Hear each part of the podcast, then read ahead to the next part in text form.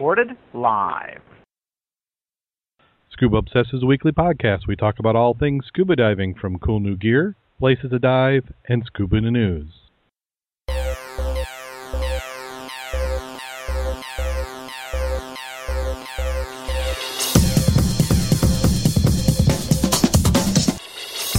Scuba Obsessed episode 138 was recorded live November 15th, 2012.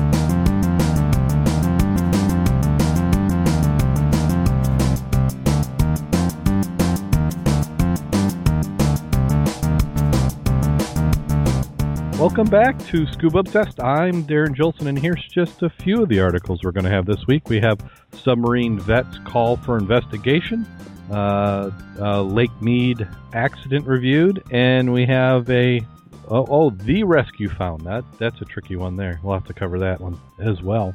Before we get started, I'd like to welcome our co-host this week. We have Mac, the dive mentor. How you doing today, Mac?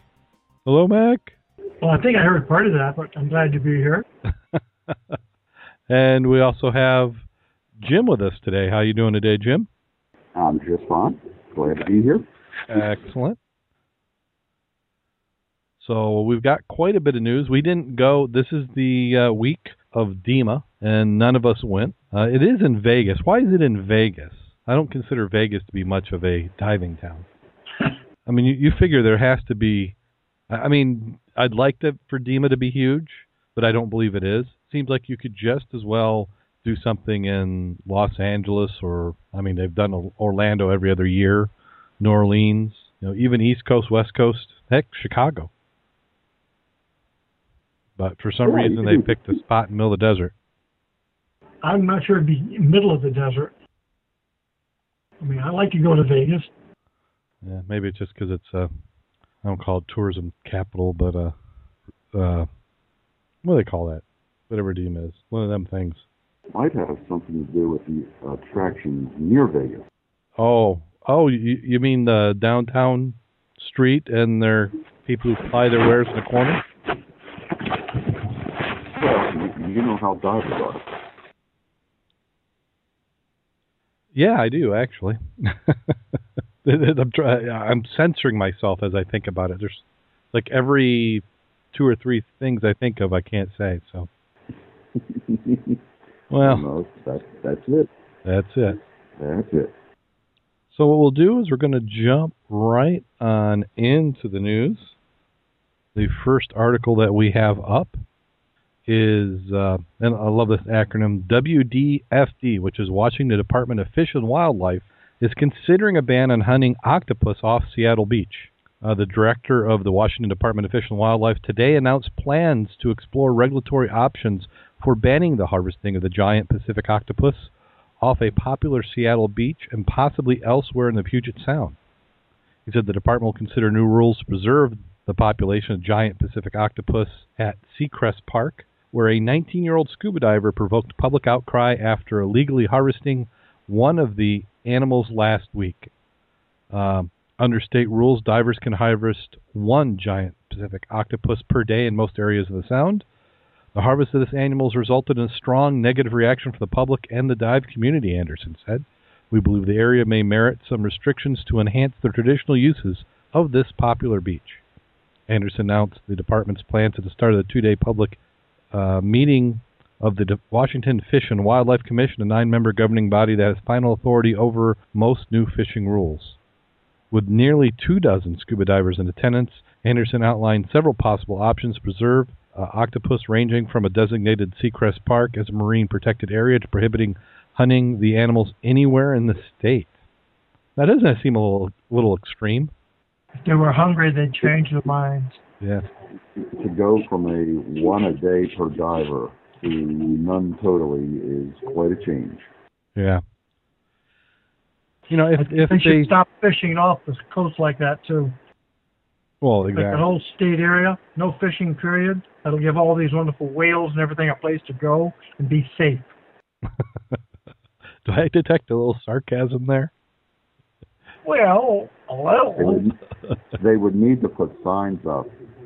That way the whales would know they could come into safe waters. Yeah. Well, they're they're gonna gonna have to do pictures because the probably some of the fishermen think they're out. get those 5,000 people who want that, they can go out their little boats and hail the, the animals this way. It seems like you could create a few reserves. I'm I'm a big believer in the reserves of having safe spots where there aren't any harvesting. Uh, but you do have to manage. You know, if it was a problem, they would have had the quota less than one per day. That's just telling you that there isn't a big demand for it. That there hasn't been a lot of people either fishing or that there's so many out there that taking one a day hasn't been affecting the population. Right. Or the smarter thing is, is when you bring one up, you don't show it around the town. Take it home and eat it. Yeah. in the Yeah. black bag. Yeah. That way, if you put it in a pla, you know, a black plastic bag, and you come up and it's full, then it's all this trash I'm finding out there. Yeah. Well, That's what he should have done. well, and, and nobody expected as big a deal out of it as what ended up happening. So we'll we'll see. But you notice how the politicians jumped right on it and they're going to make a big deal out of it. Well, sure, you got to get a little bit of uh, publicity for yourself. You Not probably got to think. They, okay, so here's the uh, Department of Fish and Wildlife. Do you think any other time they've had more than one or two people in attendance at a meeting? And he, and here they had what? Uh, the, how many scuba divers did they have? You'd have Two thought dozen. you'd have had commercial fishermen at those more than anything else. Yeah, If they were taking a lot of octopus, there'd be a tax on it, or a permit fee, or a license. Yeah. There's no Right. way any state's going to pass up uh, the opportunity to get money for something people do. very. Yeah. Well, speaking of governments, we have the Maryville Council, uh, along with uh, some redistricting, which would be on our other program. We talk about that. They did grant approval for the Aquatic Center in the former Saturn car dealership on US 30. Uh, they said it's uh, getting closer to being permitted. The special exemption by the council has been granted. Uh, the business plans at having a fitness center, an in-ground pool with 14-foot diving well for scuba diving and swimming lessons. A scuba retail store and storage unit would also be located in the back of the facility. Uh, we covered this a few weeks ago. If you remember, Doug Gossage, who also owns Goose's Scuba and Dryer, said he would open the fitness center in mid-January. Well, sounds like it's going to go through, which is good. Yeah, well, I, I just couldn't figure out what what you had to rezone. What what what level of zoning do they have where a, car, a, a dive center can't fit into a spot where it's approved to have a car dealership? Yeah, when you had all the byproducts of petroleum, lubes, things like that, and spillage, one would think the uh, pool would be a, a lot different.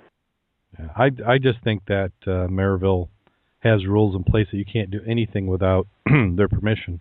You know, a few I'm Benjamins sure, and I'm sure money doesn't go under the board or anything to help people realize what they want to vote for. yeah, you can, you can get a little bit in there. Just slide them a few.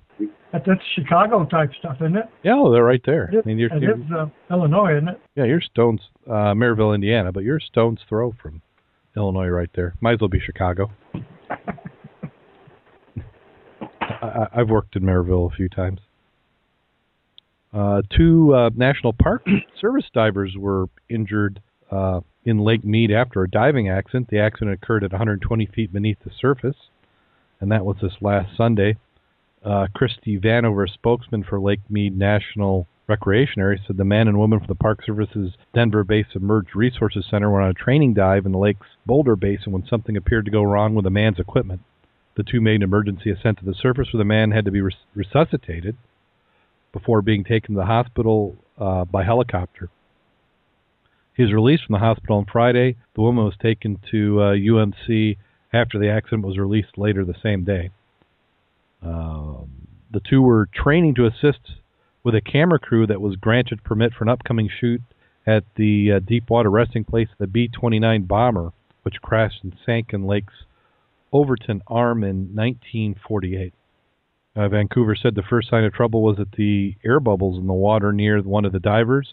Both were using closed circuit rebreathers, uh, so they weren't expecting to see any bubble. I just sent you a link over to that mm-hmm. if you want to see a picture yep. of the nose damage on that B 29. Uh-huh. So I thought that might be interested, gives you a little more feedback on what it looks like. Yeah, I would love to see that B29. Now, wasn't that the one that had that special? Uh, didn't have some equipment they were doing on. Uh, hmm, crud, I'm trying to remember my. Well, Enola Gay was a B29. That's the one that dropped the nuclear weapon on Hiroshima and Nagasaki. But I think there was one of these that had some sort of uh, experimental equipment on it. Well, the one that they were talking about here was involved in a project Yeah. called the Sun Tracker. It was Yeah, a top secret instrument called the Sun Tracker. Yes, that's the one I was thinking of. Yeah, cosmic ray research. Yep. That's it, baby. It's sort of funny though. You're talking about this one today. There was a uh, the only flying B-29 still in existence is now down for repair, and they're trying to get some money for it. Lost an engine on a flight a couple of months ago, and that's the only one left. So maybe they could salvage the engine off of this one. Might be able to do something with it. there you go. Interesting, those uh, divers were diving dry, or I'm sorry, diving uh, closed circuit. Yes. Yeah, they're diving closed circuit, so they weren't ex- exactly novices, or at least I'd hope not. And I'd have thought they'd had their bailout bottles, you know. Mm-hmm. Yeah. Would have. Well, I'm guessing that because they saw bubbles that they had to go from uh, uh, closed the open loop. But yeah, you would think if they were practicing for a deep dive, they would have had a bailout. I understand they're what 120 feet. Mm-hmm. So I, I'm Well, not, that's where it was at, but I don't think they made it. They were down that deep from Ah. reading the article. They were preparing for that dive, I think, or is the the wreck? There was something about it. They weren't at the the maximum depth. okay because they said it sank here. I'm looking at the uh, stats on it. 170 feet of water. Yeah. So they were at Okay. 120 feet then. Well, you would think if they were at if they're going to 170, they definitely should have had bailout. Yeah, I was just saying. I, I'm curious how much it's, uh, what kind of shape it's in. Said when the plane hit, three of the four engines were tore off, and the engine skipped like a stone for more than a quarter of a mile. Wow. All the men got into the life rafts before it sank. Interesting. I think uh, the, I saw a program on TV, and uh, at least one of the gentlemen was still alive and was talking about it. It said at least collectors be tempted to do something foolish. It should be noted that all known artifacts from the wreck are now in safekeeping in the Parks Museum. Well, wait a minute. They the Parks Museum took them off. It says, yeah, National Mead National Recreation Recreational Park. Okay. Doesn't say they took them off, just that they uh, now have them.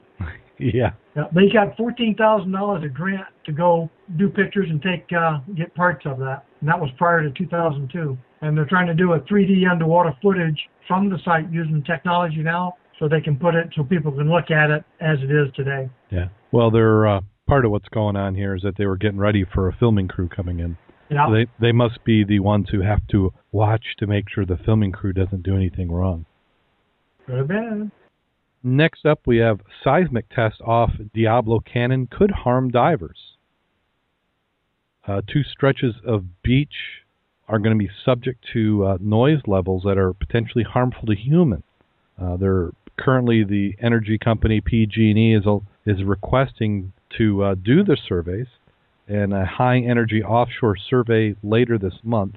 The stretch of coastline uh, north of Diablo Canyon Canyon nuclear plant at the tip of Morro Bay uh, would receive between 154 and 160, 160 decibels of sound, enough to cause harm to people who are submerged in the water for periods of 15 minutes or longer. In an effort to reduce human exposure, uh, the nuclear plant plans to be posting warning signs at the affected uh, beach parking lots, trailheads, and ocean access points containing information, expected duration of the surveys, and levels of possible exposure. They said uh, naturally occurring noise levels of the beach zones reach approximately 145 decibels. Where is this at again? Uh, it says this is the Diablo Canyon, Okay, I, I'm right on the same place you did, or and I'm I'm winding up in New Guinea. New Guinea. Yeah. Is this, this is New Guinea. I don't picture New I'm just Guinea. curious what somebody else came up with when they went to that link. No, this, here, let me paste it back to you. Uh, did you not get the article or Yeah, it's it's mindweb.com. mine? No. All right, I'm, I see that one. Okay, now I got the right one. The Tribune. Yeah. but the one that we had posted is not this one. What did I do it again? Let me see. No, this this is the right one here. Yeah. Yeah, uh, Dive Mistress back on the other one is saying that maybe they uh, bailed out to open circuit. Oh, possible. Yeah. So I mean, what kind of surveying are they doing, Mac? That they would have to? Seismic. Yeah.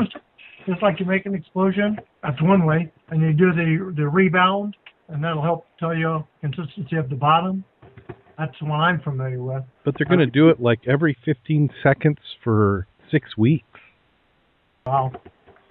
The only other one I know is where they've used sound to keep out certain fish, like alewives, but that's not near this frequency or this that many decibels. No, when I, when at first when I read the article, that's what I thought they were doing some sort of um, way of keeping you know something that was clogging their intakes. But this is just to uh, do some measurements. So I was surprised at how long it was going to go, and they're hoping to go longer if they can get the permit. Uh, I just lot of- wonder what the frequency is. It tells me the dB, but I wonder what frequency they're talking. yeah, that's probably top secret. They can bombard you with a frequency that you just can't tell you what it is. Huh. Well, that's what 155. yeah, that's that's louder than I want to be in. Well, 154 dB compression will burst a child's balloon. So if that's your lungs underwater, accented, maybe that's what they meant about could really screw you up. Well, they were saying that anybody in the water for more underwater for more than 15 minutes. So it must be that it, you know, it's going to carry quite well underwater, as sound frequently does. Well, we know it's much better underwater, but you figure 135 on the surface is like a, a very loud streetcar stereo, bass Mhm. only.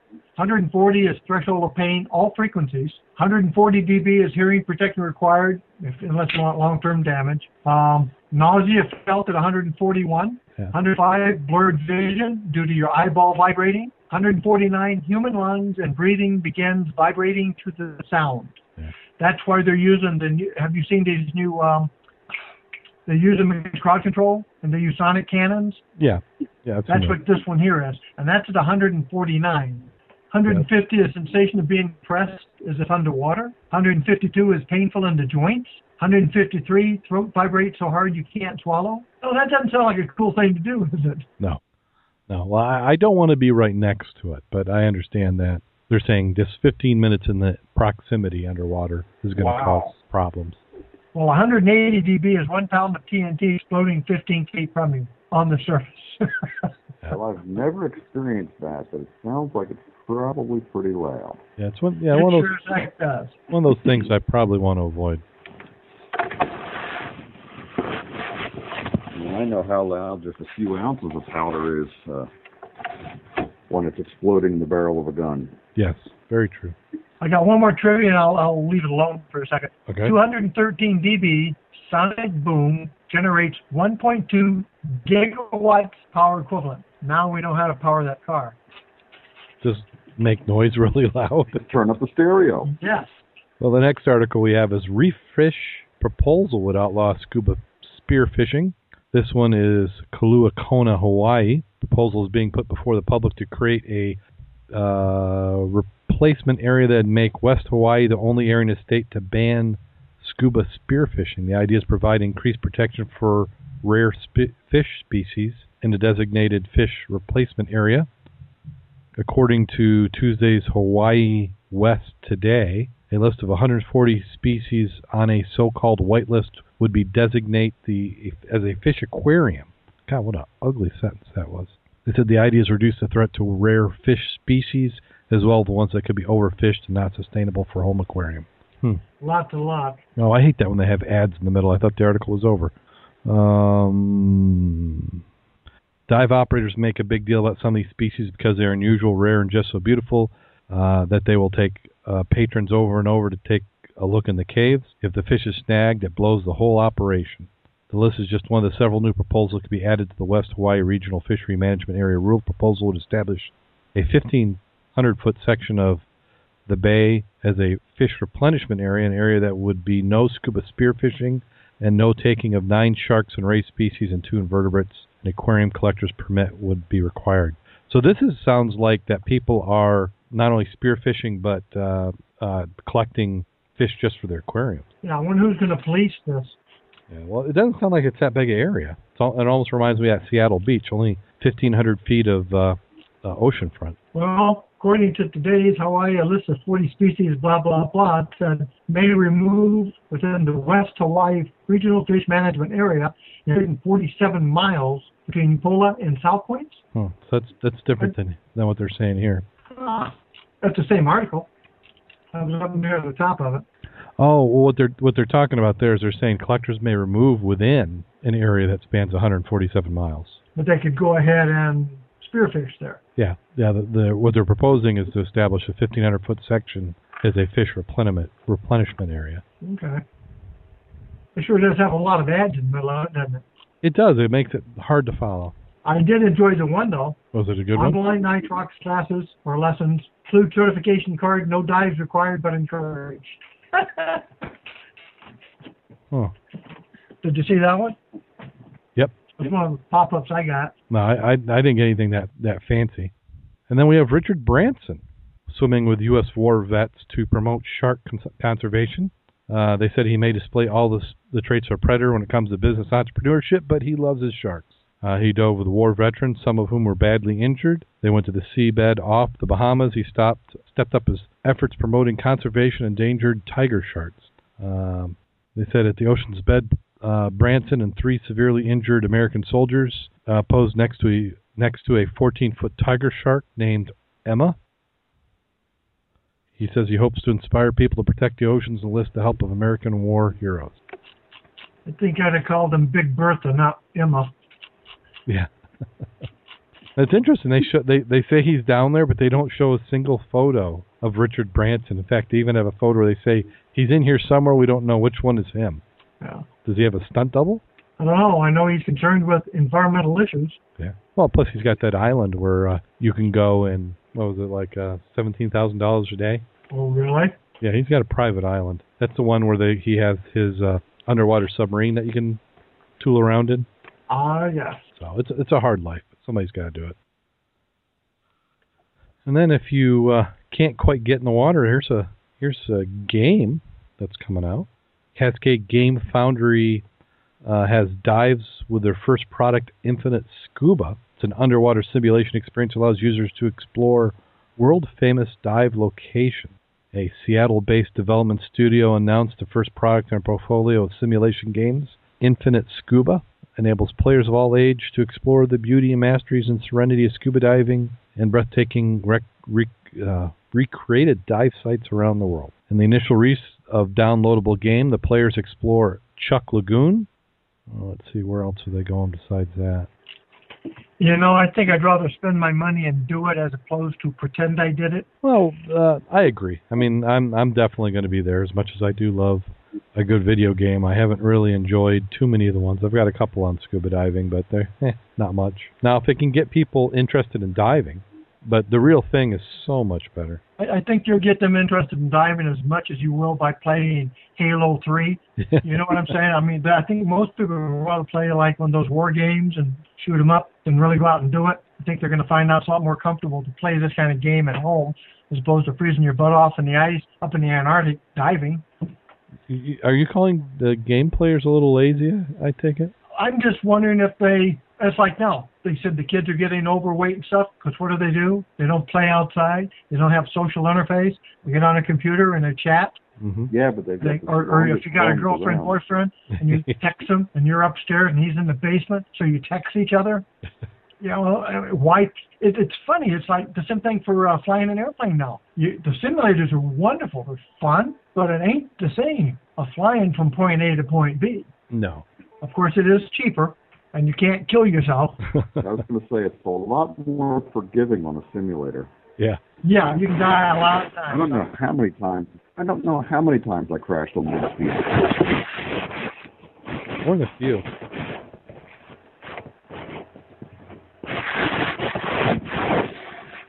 Wow, who's somebody folding paper?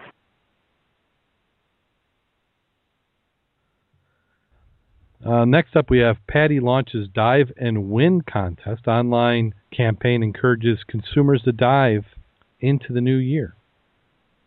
Let's see. Hey, get we past- do that. yeah, get past all the propaganda. I want to find out what the contest is.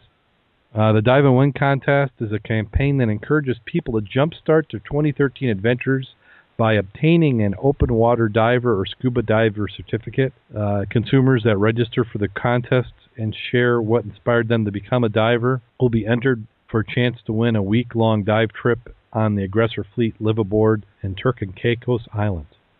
Uh, people eager for a new full year of adventure can start their certifications. I don't know. Is this really going to bring people in to do diving? It might. It might. They also get a free da- uh, PADI hat. They get a And that's free, actually from November the 1st through January 31st, 2013. So I I think they're looking at us from now till Christmas to, J- to the end of January. so hopefully dive shops out there are following along and they'll be able to promote it somehow. And I went to that link just to take a look at it. Nice boat. The Aggressor Fleet.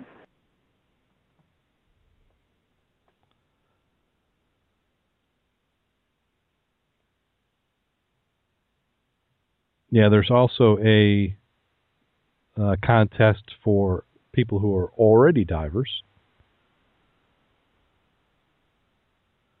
Uh, it'll be open to PADI certified divers who have a chance to win a GoPro Hero 3 Silver Edition camera, an Apple iPad 2, and a trip on the liveaboard. So, let's see. Do they have it? where do they say the registration is? Well, that's a bad link there. We'll we'll put it in the show notes, but uh, you can also go to www.padi.com. Now it'd be cool if somebody from the show who would listen to the show won something. So it's certainly, I mean, what do you have to lose? If you're already a diver, go there and certify. They say PADI memberships issue nearly one million certifications worldwide each year. That must Maybe be we can get our, our resident uh, instructor, Mr. Dave, to uh, get one of his students to win it. There. You go. We know Dave's listening. I don't. I don't he's not in the chat room, but uh, He's, he uh, streaming on the phone. He just, he just showed up. Yeah, we'll ha- we'll have to. You need to get everybody to register. And then one of the last articles we have in the news portion is we have rescue found, which is just an odd name for a boat. It throws me up, throw not throw up, throws me off. It was an old steamship that was intentionally sunk up in Glen uh, Lake, Big Glen Lake, Michigan. They've been looking for it for a number of years, and Ross Richardson finally found it a week or so ago. Now he only found it a week ago. I couldn't tell when he had found it. Yeah, I believe he found it a week or so ago. Yeah, so uh, Too- Ross. Too rough to be out on the big lake, so he went out on the little lake. Yep, we had him on the show. He had uh, found the Westmoreland, and uh, from what I understand is he was tipped off when they were try- they were trying to do a recovery dive for a uh, diver who had perished, and in the they didn't find the diver, but in the process, the uh, state drive crew said, "Hey, I think we came across something." According to the article, they uh, no sooner started their search with the side scan and had a target. Yeah. Did you they see that? been right on top of it. Did you see the side scan image, Yes, that's interesting. Mac? Why don't we see anything like that? Uh, did they ever say how deep that was? I Uh, looked, and I didn't see it. 120 feet. 120? Yep. They said the floor was covered with 6 to 12 inches of silt, and the top blade of a propeller protruded out of the muck. So that's pretty good for uh, being in a lake for, was it nearly 100 years? Yeah. I like that picture of the canopy with the steam whistle on it. Yeah. That was pretty neat. Pretty impressive. Now, this is a smaller steam vessel, kind of like uh, what we have in Diamond Lake, wouldn't you say? Yeah, and the feta out there in uh, Indian Lake. Yeah. So pretty much every small lake had something like this. But uh, I liked at the end all the different uh, reasons over the years why people thought that uh, he had sank it. He he never said. He just uh, sank it. There was a photo, black and white photo, and it's in a historical book called "Beautiful Glen Arbor and the Rescue." And it shows it slowly sink in the lake. A man nearby in a rowboat, presumably its captain, barely visible in the background, appears to be Alligator Hill. The identity, identity of the photographer and why the person happened to be nearby at the moment in question is unknown, especially given cameras weren't common in 1914. They said uh, Ralph was so. One of the theories was Ralph was a heavy drinker and his passengers refused to ride with him any longer. Uh, so they said that uh, went to abrupt halt. We are known to drink a little hard cider whenever the neighbors came for a visit. They're called Ralph's nephews. Uh, night, another excuse was that the nightmares of drowned children haunted Ralph, so he sank his boat before tragedy could strike. Another is he lost the boat in a card game but didn't want anybody else to ride off in his uh, mahogany lined craft. Another one was business was bad and frustration of cruising around lake only to find no one on the dock waiting for him and no need of a lift. Finally got to Ralph. Well, let's see. If business was bad because nobody wanted to ride with him because they were afraid they were going to be drowning kids because he drank, and he played cards a lot because he drank and no one would ride with him and everyone was out in the boat, maybe it's a combination of all of the above. it could be. I didn't even notice uh, when I first covered this that there's a video, so I'll have to take a look at the video. I would be willing to bet that alcohol was involved at the time of the sinking. Wow, that's pretty impressive. That canopy's still there. Yeah, just shows you how well they built things back then. And what clear cold water can do for you. Yeah, I'm thinking it's. I mean, I'm sure it was built well, but I mean, what's that canopy made out of? Canvas, and I bet I didn't see any zebras on that either. Did you? Nope. No quaggas. That's interesting. Huh. Very interesting. Very interesting. Very cool. Well, another good one. Congratulations. Have to go out to him for that find. So Did that you forget about the submarine? submarine. Did I skip over the submarine? I did, Yes, didn't I? You did. You did. Scorpion. I how did I do that? Well, let's go back to that one. That one that I thought was interesting as well. Paste that one in the chat room. If you're not in the chat room, you're missing out. We got we always uh, give the chat room some head start in some of those articles. The submarine vets call for the USS Scorpion investigation. Uh, the USS Scorpion uh, continues to uh, cause controversy. Submarine Veterans Group calls for the new investigation of the unexpected accident that sucked the U- U.S. nuclear s- attack sub more than 40 years ago. Oh, what the heck? Yeah, I remember when that one sank. I hate these new websites they've got now. They're just next to useless. Okay, here I'm back to it. Uh, the Scorpion went down on May 22nd, 1968, killing 99 men and foundering 11,220 feet underwater in the middle of the Atlantic Ocean. The sub carried two nuclear torpedoes and a nuclear reactor. A Navy Court of Inquiry found that the uh, found that year Naval Court of Inquiry found that year that the cause. Wow, some of these authors need to read what they're writing. They never really found the cause. No, That's when they had the conspiracy theories.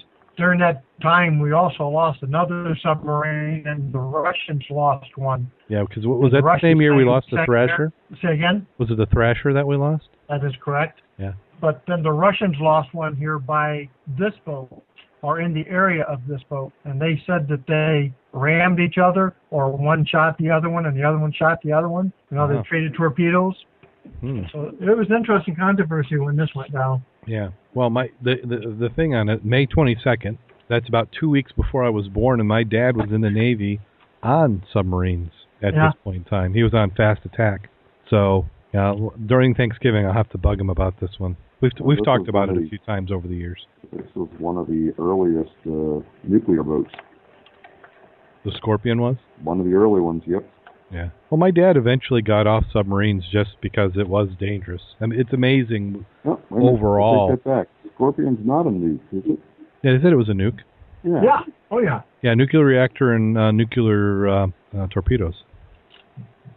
God, can you imagine what a nuclear torpedo does? I'll bet it produces more noise than 150 decibels. yeah, I, I bet it does.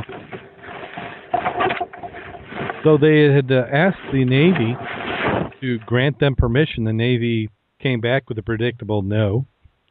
So the organizers are planning a recreational expedition that'd be led by Wreck Diving Magazine and the Accident Investigation Team of the Marine Forensic and Investigation Group out of Summerville, South Carolina. A few details are still being worked out, but the expedition will go on next year. what do you bet that there's somebody out there before that time? Well, they've been out there a long time. I remember looking at the manuals, not the manuals, but the uh, investigation report for that, and looking at the deep submergence pictures. I Well, you know when it went Ballard. Well, you know, Ballard, who worked for the Navy on many projects, has probably photographed this in high resolution many, many times. I'm trying to find something if I can get back on that darn thing.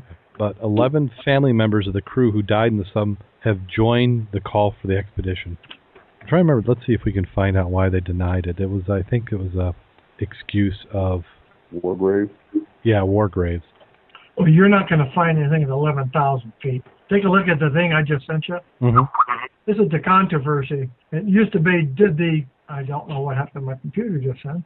That page on that USA Today site, that USA Today site is crap.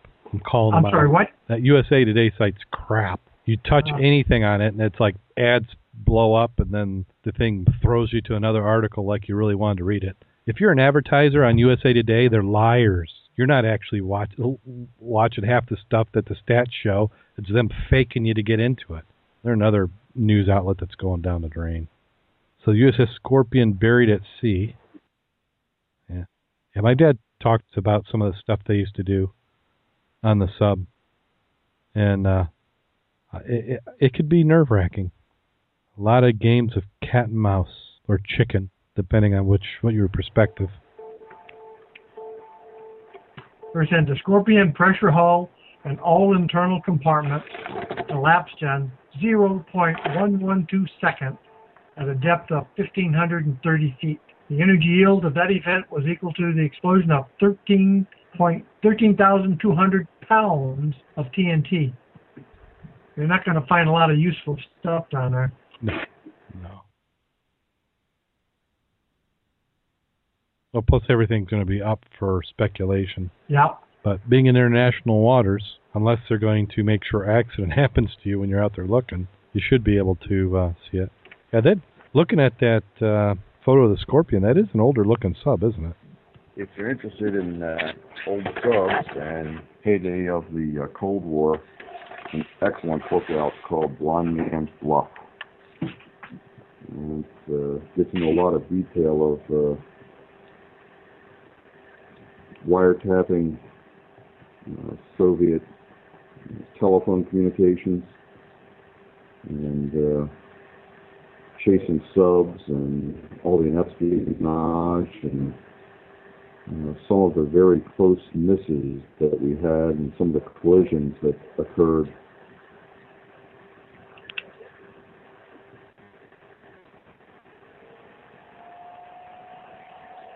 And how the Glomar Explorer got created.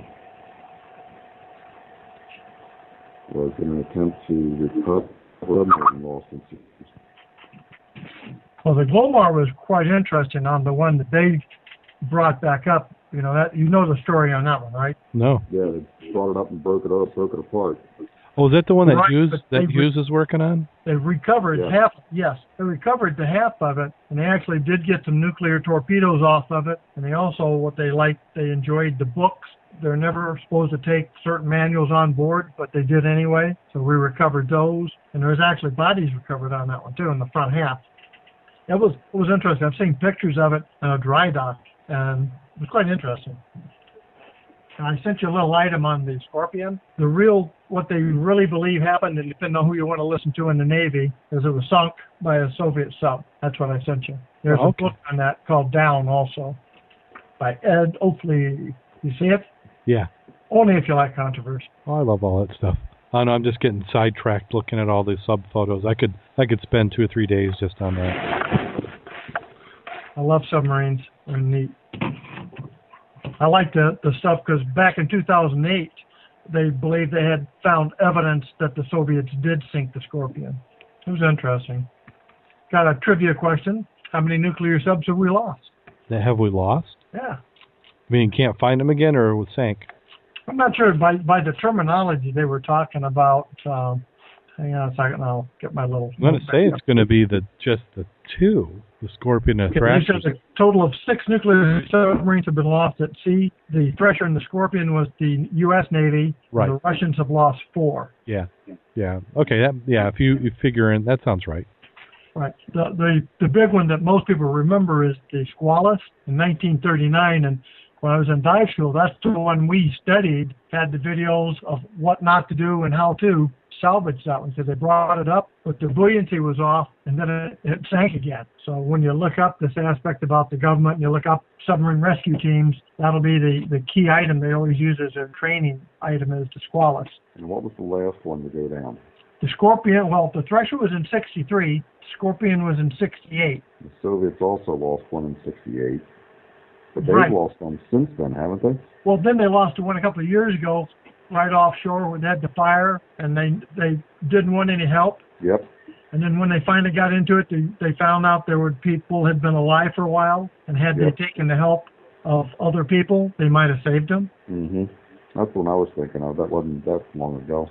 No, it hadn't been that long. I can't remember the date for it though. Wow, I'm I'm looking through a roster in a submarine, and this doesn't even seem possible. That they've they've only have like a hundred people from the time it was launched in the '60s to retired in the '90s. Seems like there'd be a lot more on the on the vessel over time than that. Yeah, you'd think so because you've got two crews, two full crews. Yeah. Uh, when you look at the big map with the Scorpion, uh, the nearest Soviet sub was the K-219, and that's the one they think sank it. Hmm. They lo- they know they called theirs the K-27. That that failed in uh, 196. No, that was in 1982. She was actually scuttled. Uh, the K-8, which was lost in 1970 the K219, 1986, and the K278 was a Mike class sub, uh, sank in 1989. I want to Those find are the the sub. known ones. I want to find the sub in Lake Michigan. Say what? I want to find the World War One sub that's sitting in the bottom of Lake Michigan. The UC-97. That's a mine layer. I bet I bet with enough effort we could find that one. I've, didn't I send you the pictures of what she looks like down there in the hatch? I yeah, thought you- so. the one of the hatch. yeah, Yeah. and the con. Yeah. So I mean, you know it's out there to be found. There's thing is what what great things you found, but they're not sharing any location, so it's a matter of uh, somebody else finding it and Well, they're in the money aspect. Is uh, you know, it's, it's if you looked at how much would it cost to bring it up, the estimate was a little over a million dollars if you use civilians and volunteers because you wouldn't have to do the insurance. I mean, that's a small boat. I don't think you'd have a problem bringing it up. Okay, well that that finishes off our section of the news. Our we- tangential conversation. Yeah, we, we, we beat we beat that one to death.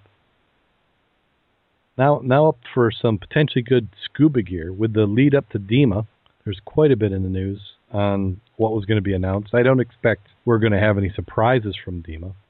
This first one is is uh, not necessarily scuba gear, but I thought it was cool anyway. Energy Sail harnesses wind and solar powers uh, a ship. So there's a company out there uh, proposing building sails out of solar panels, and and then uh, they're able to direct it to help propel the ship. Huh, what an idea! sounds like one of Cousteau's ships from many years ago. It does. Now was Didn't his a sailing vessel that had a uh, tri-sail on it? he he did. Uh, this one just does a one better by adding solar panels into the sails, which seems so obvious when you think about it. I can see what a tsunami would do on that. Can you say dead in the water? Yeah.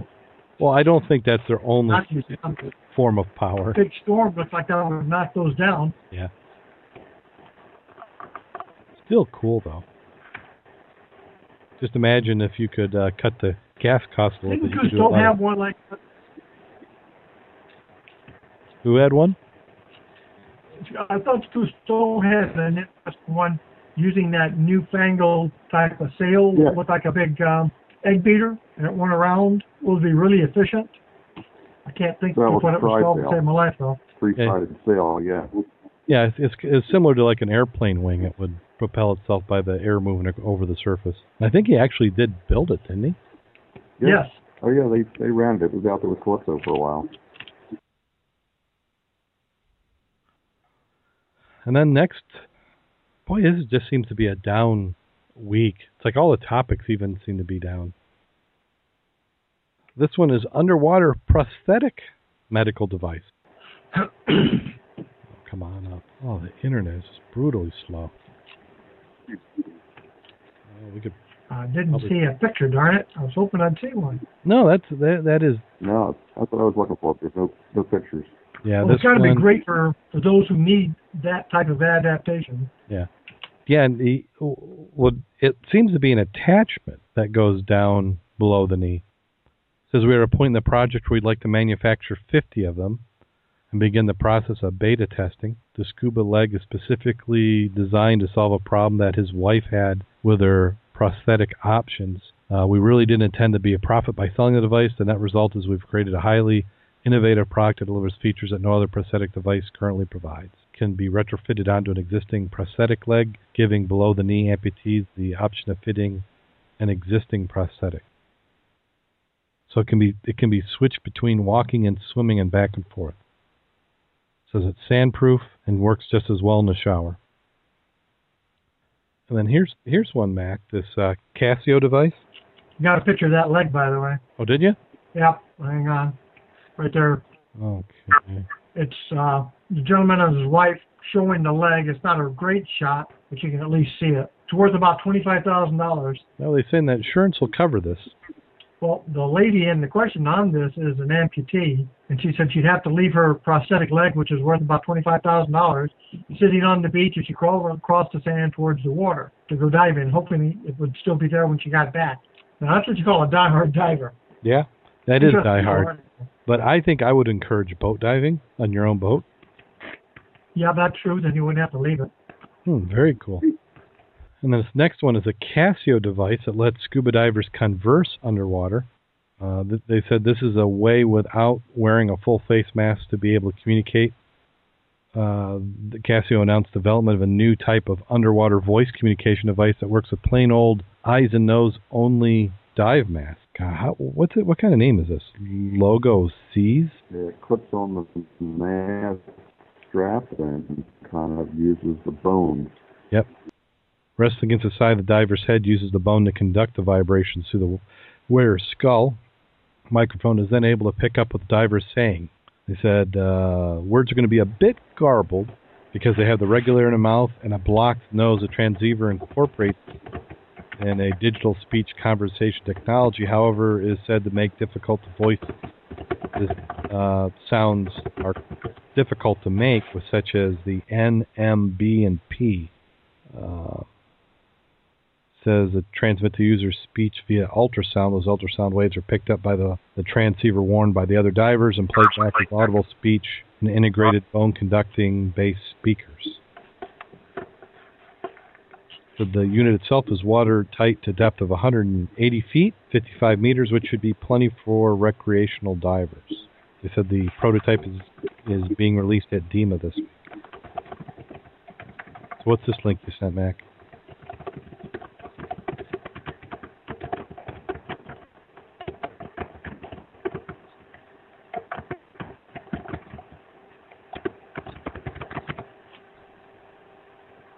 Kept looking for a better picture of it also.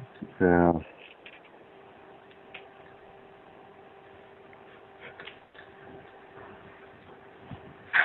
Oh, and that's the modem. Did I miss that one as well? Goodness, I'm just jumping all over. The modem? Yeah, you can talk about the modem. Yeah, this one is the Seatooth modem. It's a through water radio modem. It uses the RF technology to enable high data rate over short range. That's all neat stuff. But what I want is an underwater GPS. Well, there's that one that was announced, gosh, I think about the time we started the show three years ago. But I haven't heard any more about it, and I haven't seen one that, you know, will work at depth. Yeah, that one they, They don't say how much, do they? on this one they don't. They're doing the tests on it. How would you like to have that tank that they've got?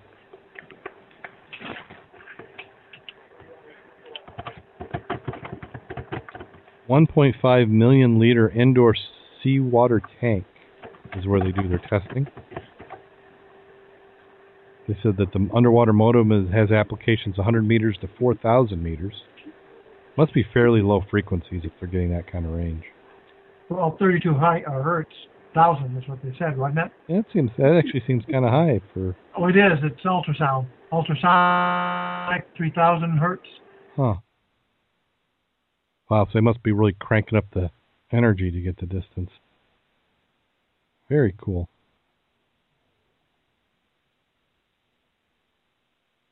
Wonder if that that kind of goes along. Remember we did that article a few weeks back on that underwater seaport for internet connection. Yeah. I wonder if this is the stuff that connects or links to it. I'm just surprised I couldn't find any better shots. Even though it was at the DEMA show for 212, 2012. Well, the picture you. looks interesting. I mean, it fits right there on your your mask strap.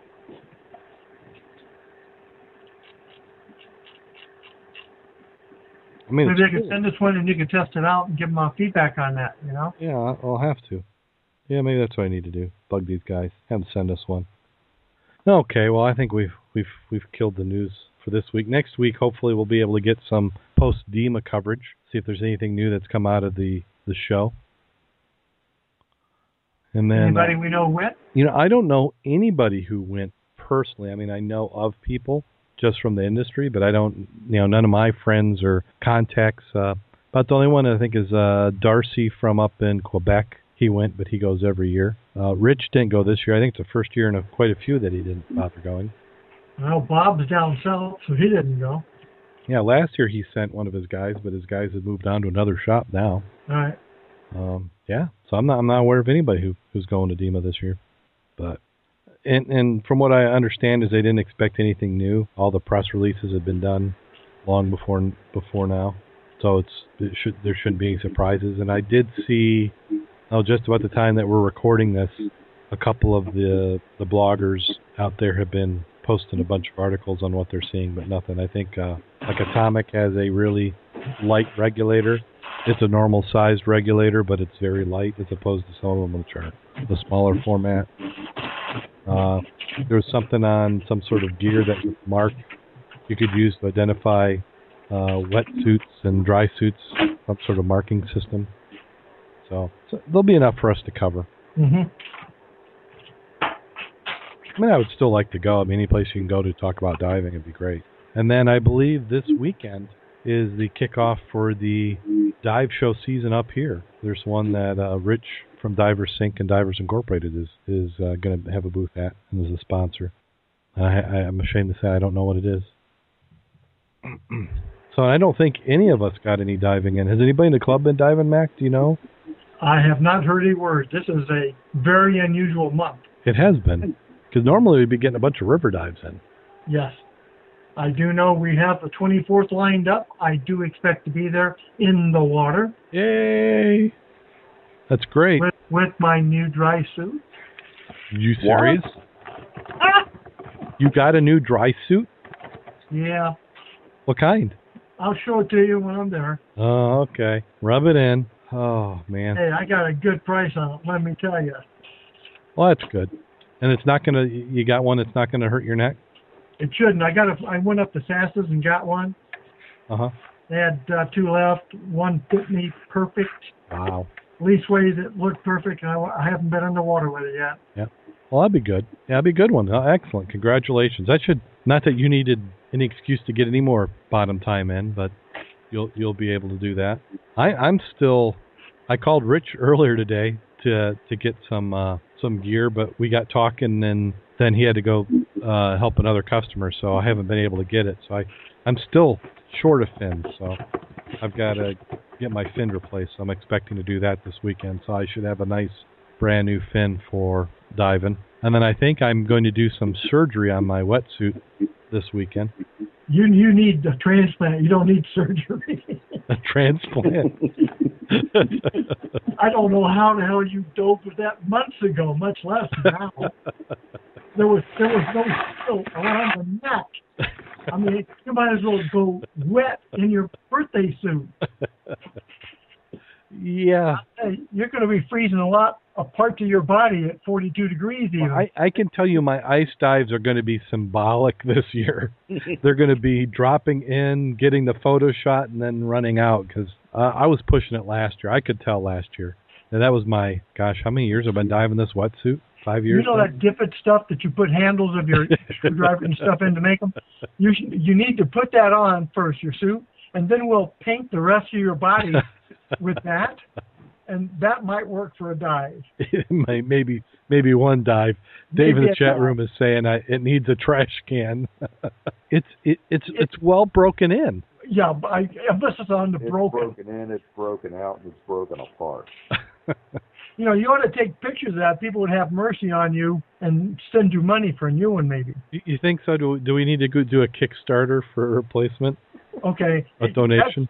When you put it on around your neck and stuff, it is ugly. it, it makes me hurt just to watch you get into the water. I know you're going to freeze. that must be why we never got on the air that last dive we did. They just said we can't do hobos diving. Uh, Who did we just lose, Jim? Yeah, we did. uh, did we? Well, if we drop, then uh, we'll we'll be back here in a second. Well, we'll do a little bit of uh, just general housekeeping. Uh, thank everybody for listening. Everybody who came in the chat room had quite a few. We had Dive SC, uh, Jeff, Steve, Dive Mistress. God, Southern Hemisphere, you're just getting into your dive season. Uh, Jim Yep. and Dave. So if you're not in the chat room, you're missing out. Some some great time in there. And uh, we're gonna we're gonna change some some stuff up. We're gonna have some new segments and things going in the beginning of the year. Uh, also, if uh, you have uh, if if you're in the dive industry or you do a lot of diving and you like to be on the program, let us know. Uh, we might be able to work out some segment programs. Our biggest challenge has been time zones. Anytime we get anybody on the show from another time zone, it seems that that ends up being such a challenge. But visit our website at www.scubaobsessed.com. You can also catch us on Facebook at facebook.com forward slash scuba obsessed. Also, make sure you put your pin in the fan map. Go to Scuba Obsessed about Scuba uh, fans and click on that, and then put your pin in, and you'll be able to see all the divers in your area. And Jim is back. Gotta love the internet. I, I think internet's getting worse. Either I'm less patient. Mm.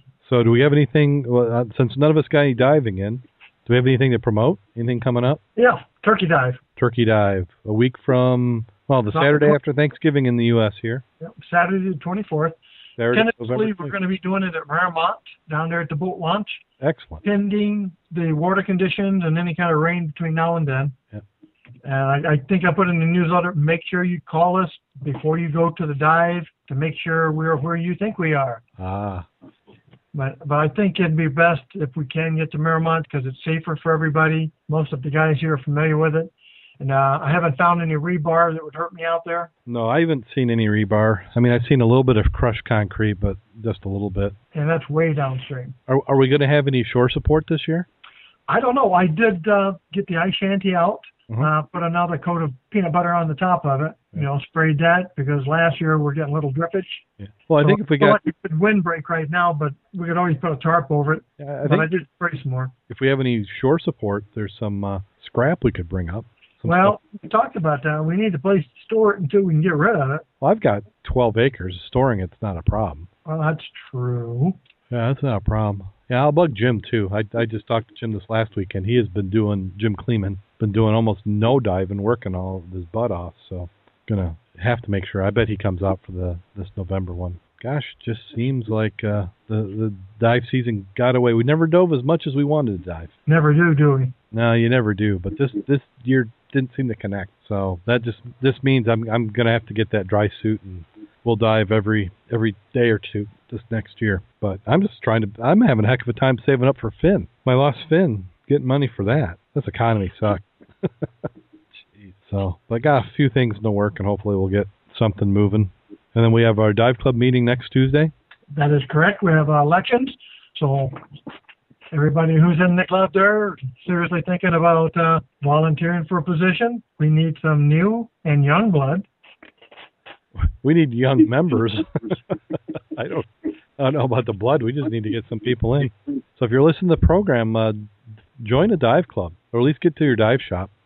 It's that time of year your dive shops love to see you come on in. The more you support the shops, the more they'll support you. Yeah. Same with the club. Yeah, I've been seeing a few shops this year going under. It's that time of year where people are calling it quits. So uh, we don't. If you don't want that to happen to your local shop, you need to get in there and support them. Also, uh, this is a time of year where you need to be building your future dive buddies. So if you had, if you couldn't go diving this year because you didn't have dive buddies, you need to start doing some recruiting. Okay, well I think we've delayed about as much as we can. Hey, I've got one for tonight if you'll let me share it. Sure, You sure? sure. You want you, you so you want to do it for the night? You want to do the? I, I've, I've got one. I can I can try it. Sure. Yeah. Well. Hopefully, if it doesn't work, you can always bleep it out and you know edit it. I, I'm sure it'll be fine. It's, it's Well- a bad scuba joke after all. A nun walks into the local dive bar, and all of a sudden, the bar goes quiet. Everybody stops and turns and looks at the nun, because that's not a normal sight in a local dive bar. Well, the reason she stopped in was because she had to go to the bathroom. So she asked the bartender which way the bathroom is. He points. Everybody kind of goes back to doing their normal thing, but it's, it's just kind of very subdued with the nun in there. But she notices as she's headed to the bathroom, every once in a while the siren will go off. Everybody starts cheering and clapping. You know, place gets rowdy. So she makes her way into the restroom. Inside the restroom is a large statue of Neptune with a large shell strategically covering some areas of this naked Neptune. Well, the nun does her business, comes back out, and actually leaves the restroom and starts heading back towards the door. Everybody stops and cheers and claps as soon as she gets out the door. People are offering to buy her drinks, come sit at our table, we're glad you're here.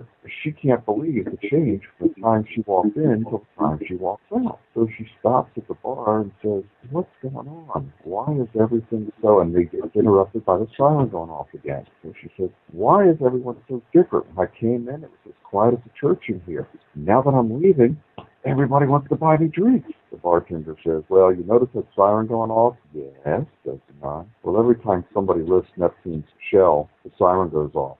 They now know you're one of us.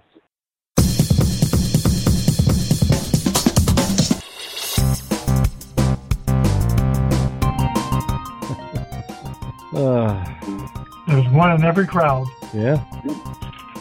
I think that qualifies. Bad citizen. bad, bad. So, on that one, until next week, go out there and get wet. And stay safe. And remember, no shell lifting nuns were harmed in making of tonight's show.